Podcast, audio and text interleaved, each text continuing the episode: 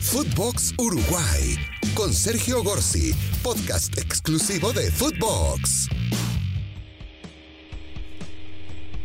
Bienvenidos a Footbox Uruguay, aquí estamos una vez más, un nuevo capítulo. Hoy vamos a hablar de un tema que me tiene que me preocupa, que tiene que ver con la identidad del fútbol uruguayo. Acá la discusión entre las nuevas generaciones y los que hemos visto más fútbol pasa muchas veces por, primero que los jóvenes creen que el fútbol empezó ayer, que empezó con ellos, y que las cosas se manejan ahora en este eh, en estas en estos códigos en donde se ofenden rápido y creen que, que, las cosas se hacen de otra manera y bueno, este mundo del bar que me tiene loco, pero de eso no voy a hablar hoy. Hoy lo que quiero hablar es de parte de los secretos de por qué el fútbol uruguayo tiene la grandeza que tiene y ha ganado lo que ha ganado a lo largo fundamentalmente del siglo XX, que es lo que no vieron los jóvenes. Y quiero eh, eh, hablar de dos episodios. En el partido Argentina-Uruguay, Uruguay debuta contra Argentina en la Copa América el 18 de junio. Había tenido fecha libre y le toca en la segunda fecha jugar su primer partido. Pierde 1 a 0, un partido raro, la pelota la tuvo Argentina, la tuvo Uruguay, la pelota la tuvo Uruguay. Uruguay, por lo general, los mejores resultados los consigue cuando no tiene la pelota. La pelota la tenía Uruguay y Argentina llegó una sola vez nos hizo el gol. Uruguay, para colmo, tuvo la pelota y nos generó una sola chance de gol.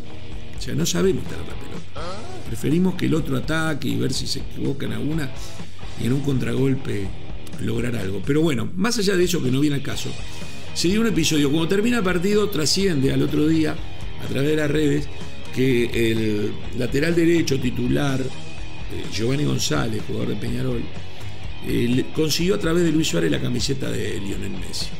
A mí me pareció que no corresponde, no corresponde porque es hacerle ver a Messi que lo idolatrás. Y vos me haces decir, pero bueno, pero el partido ya terminó. El partido terminó.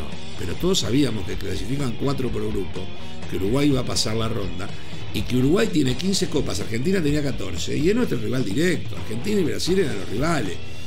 No, se pide camiseta, nada, te odio. Hasta que termine el campeonato, te odio. No quiero saber nada contigo y mirame como que yo estoy loco y pensá, este todavía te voy a terminar, todavía capaz que me fractura todavía. Y bueno, si pensás eso, peor para vos. Yo no estoy diciendo que haya que fracturar a nadie, estoy diciendo que, que hay que jugar con esa psicología.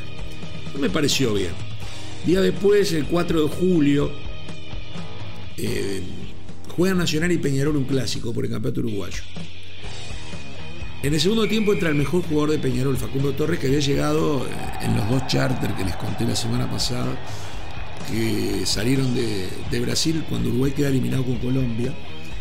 Y un charter salió apenas terminado el partido con los tres jugadores de Nacional y Peñarol a la mañana mandó otro con sus dos jugadores, curiosamente de Giovanni González y el otro de Facundo Torres. Resultado, el partido está 0 a 0, parejo, entra Facundo Torres para el segundo tiempo para ver si consigue algo, era el mejor jugador de Peñarol, pero había llegado recién de Brasil. Lo ponen y a los 15 minutos del segundo tiempo entra en Nacional Andrés D'Alessandro. El argentino de enorme trayectoria, 40 años tiene, contra 20 de Facundo Torres. Le hace un FAU le hace una falta a Torres y cuando Torres se levanta medio molesto, lo mira y le dice, sos un fenómeno, quiero tu camiseta. Mira, presten atención, acá tenemos el audio de lo que contó Facundo Torres después del partido. Bro, ¿todo bien? Nada, lo que pasó fue cuando Alessandro a mí me hace la falta en, en el segundo tiempo, eh, me pidió la camiseta me dijo, guacho, me da tu camiseta, no sé qué, que va a valer oro.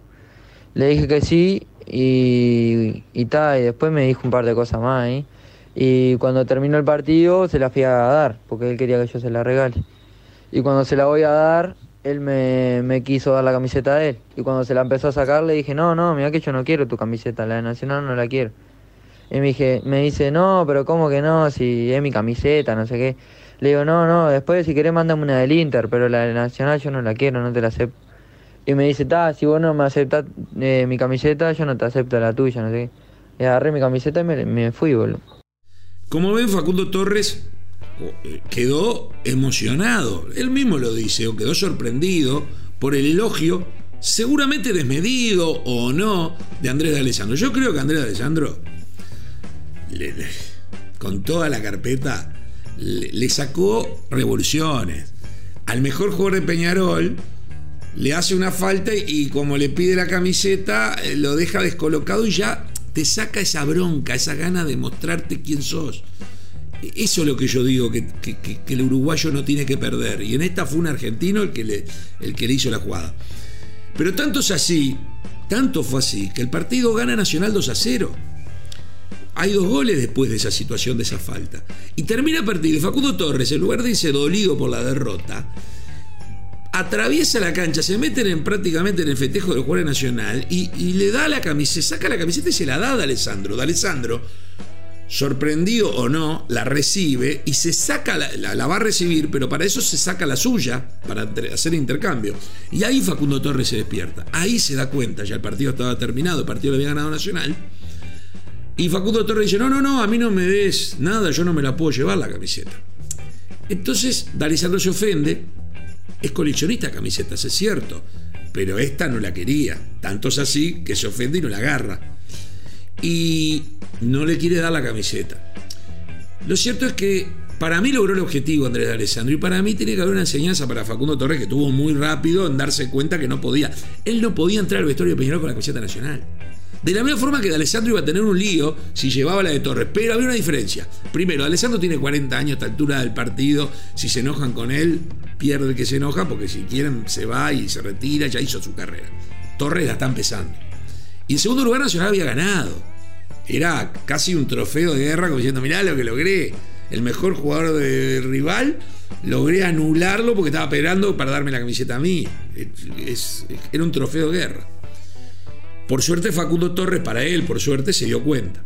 Y fíjense, el indio Olivera, que trabaja en Peñarol, que eh, colabora con el cuerpo técnico, que tiene una, una, función cercana a los futbolistas, eh, intermediando entre los futbolistas y los dirigentes, fue capitán del Peñarol tricampeón del mundo. Peñarol fue el primer tricampeón del mundo de la historia. Nacional a los pocos años fue el segundo y el Milan fue el tercero y así terminó el siglo XX. Hubo tres tricampeones del mundo, los dos primeros fueron uruguayos y el otro italiano. Dicho esto, para que se entienda la grandeza del fútbol uruguayo, que recién yo mencioné, empezó la Copa América con 15 copas contra 14 de Argentina y que debió haberle hecho creer a Messi que lo odiamos, no que lo amamos. Pero bueno, dejo de lado ese capítulo. Vuelvo a este clásico. El Indio Olivera, Walter Olivera, capitán de aquel Peñarol de Fernando Morena, que salió campeón de América del Mundo en el 82, consultado por nosotros, contestó qué debe hacer un jugador y qué pasó, según él, en este partido. Estaba prohibido el cambiar camiseta con Nacional y sigue estando prohibido.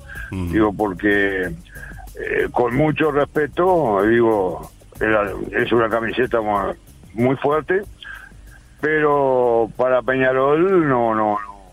Eh, existe, pero no se debe tener con eh, ni en una casa de la gente de Peñarol tener la camiseta de Nacional. El veterano jugador de Nacional estuvo muy mal, digo porque agarró un pibe para porque eso no fue de corazón, yo lo ¿Vos, vos pensás que tuvo eso pensado, o sea que fue armado?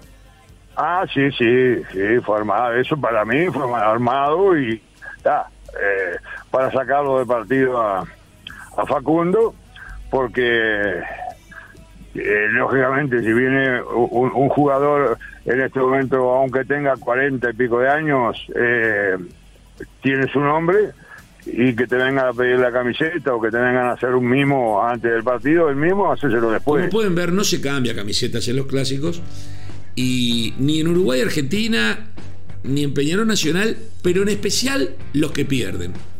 Yo creo que eso hay que mantenerlo. A mí lo que me gustó de Argentina en esta Copa América es que jugó la Uruguaya, por varias razones. Primero que jugó la Uruguaya dándole la pelota al rival en todos los partidos. En todos los partidos. Llegando poco, pero con mucha eficacia. Y con una defensa que era muy difícil hacer un gol. Y recordemos lo que fue Martínez, el arquero. La situación de los penales. De los penales fue tremenda Él gritando, eso es lo que yo quiero, eso es un invento uruguayo, también, ¿por qué no? Argentino también, pero Uruguay no está en condiciones, no estuvo nunca en condiciones prácticamente en 120 años de fútbol, de cambiar de igual a igual. Uruguay no puede, Uruguay tiene que jugar contra Maradona y lo tiene que, le tiene que faltar el respeto a Maradona, cosa que se hizo cosa que hizo Durio Trasante en 1987 en la semifinal de la Copa América en la cancha de River Argentino. Uruguay elimina a Argentina, campeón del mundo con Maradona, porque le faltó respeto, porque lo trató mal, porque no lo saludó, porque le pegaba patadas. En el Mundial del 86 le habíamos pegado patadas y nos ganó Maradona. A veces gana uno, a veces gana el otro. Pero si no le faltase respeto, te gana siempre. Vino la Copa América del 89, otra vez la misma historia. Ganó Uruguay, eliminó a Argentina de la final de América, en esa copa que era en Brasil, con dos goles de Rubén Sosa, en una selección uruguaya que le faltó respeto a Maradona. No se lo saluda, no se lo trata bien. Yo vi a Peñarol ganarle al Santos de Pelé y a Pelé pasarla mal. Por supuesto que también Pelé le ganó a Peñarol, pero hay, hay que faltar el respeto. Hay que jugar con odio, con fútbol, no digo fracturando, pero el otro tiene que creer que lo vas a que, este va a ser tu último partido de tu vida, que lo vas a matar y que se le termina la vida a él y a él, a los dos se le termina. No vamos juntos. Eh. Yo, a mí porque me expulsan de por vida y a vos porque te fracturas. Tienen que creer eso. No estoy diciendo que haya que hacerlo. Hay que jugar con esa parte psicológica. A mí me gustó el arquero argentino, gritándole a los colombianos, dale, pegame, tirame, tirame la cara, cagón, estás cagado, ¿eh? Estás cagado. Eso, eso que hizo Dibu Martínez, y disculpen la presión, es lo que se tiene que hacer. Jugarle psicológicamente. Tres penales atajó o tres penales cerró Colombia. Hasta Messi, que en el partido contra Colombia, pobre Messi, las medias ensangrentadas hay que decir las cosas como son. Messi ni contra Colombia ni contra Brasil prácticamente pudo jugar. No jugó prácticamente. ¿Quién gana esos partidos?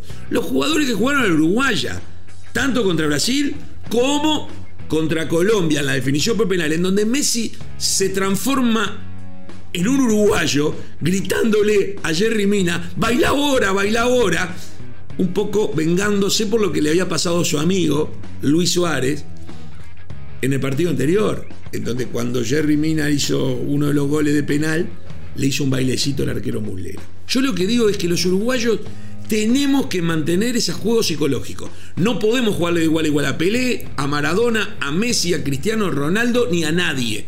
Uruguay tiene que tener buenos jugadores. En su momento tuvo a Héctor Escarone, a Chafino, a Francesco. Hubo jugadores notables como los tiene ahora, los tuvo hace poco con Diego Forlán. Pero mismo Suárez y Cavani, que son dos fenómenos como delantero, ¿ustedes vieron con el odio que juegan? Juegan con odio, pero en el buen sentido, juegan con bronca, tienen corren, transpiran. No voy a comparar esta Copa América en donde ya están de repente, no estaban en el mejor momento, sobre todo Suárez, no tanto Cavani. Pero recuerden, recuerden, bueno, a veces te sale bien, a veces te sale mal.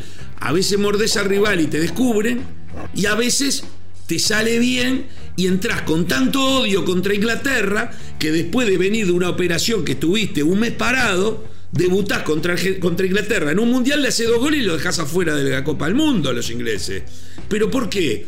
Por fútbol sí, porque podés hacer goles sí, pero porque jugaste con toda la bronca, con toda, permíteme, con toda la leche.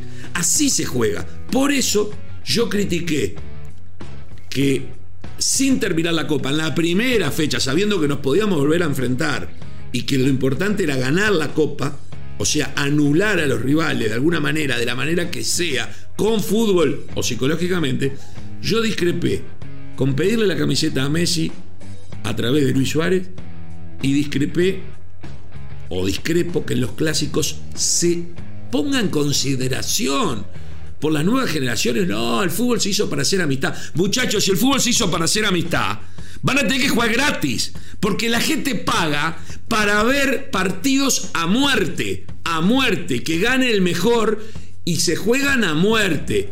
La gente quiere que se. Sí, si tenés a Cristiano Ronaldo y a Messi está todo bien. Pero quieren que juegue como Sergio Ramos, muchachos.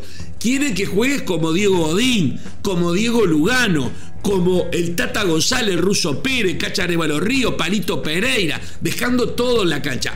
Además ellos cuando agarran la pelota se la dan a Forlán, se la dan a Suárez, se la dan a Cavani, a De Arrascaeta, a Nicolás de la Cruz, a Valverde. Ojo, Valverde es, mitad y mitad, ¿eh? No es de galera y bastón solamente. Corre, mete, pero de repente Valverde necesita a Nández al lado. De repente Rodrigo Bentancur necesita a Lucas Torreira. ¿Se entiende? Hay que recuperar ese sentimiento, ese sentido. No, el fútbol profesional no es para ser amigos, es para ganar partidos y ganar copas. Por eso, en los clásicos no se cambia camiseta. Cuando perdés, no se cambia camiseta. Y hasta que no termina el partido, no me llevo ningún recuerdo tuyo. El único recuerdo que me voy a llevar es la copa a las vitrinas. ¿Se entendió? Es mi opinión. Y eso me tiene muy preocupado. Señoras y señores, calma. Gracias por acompañarme. La seguimos la semana que viene, no. La seguimos ahora, el viernes. Lunes y viernes, Footbox Uruguay con ustedes. Footbox Uruguay con Sergio Gorsi, podcast exclusivo de Footbox.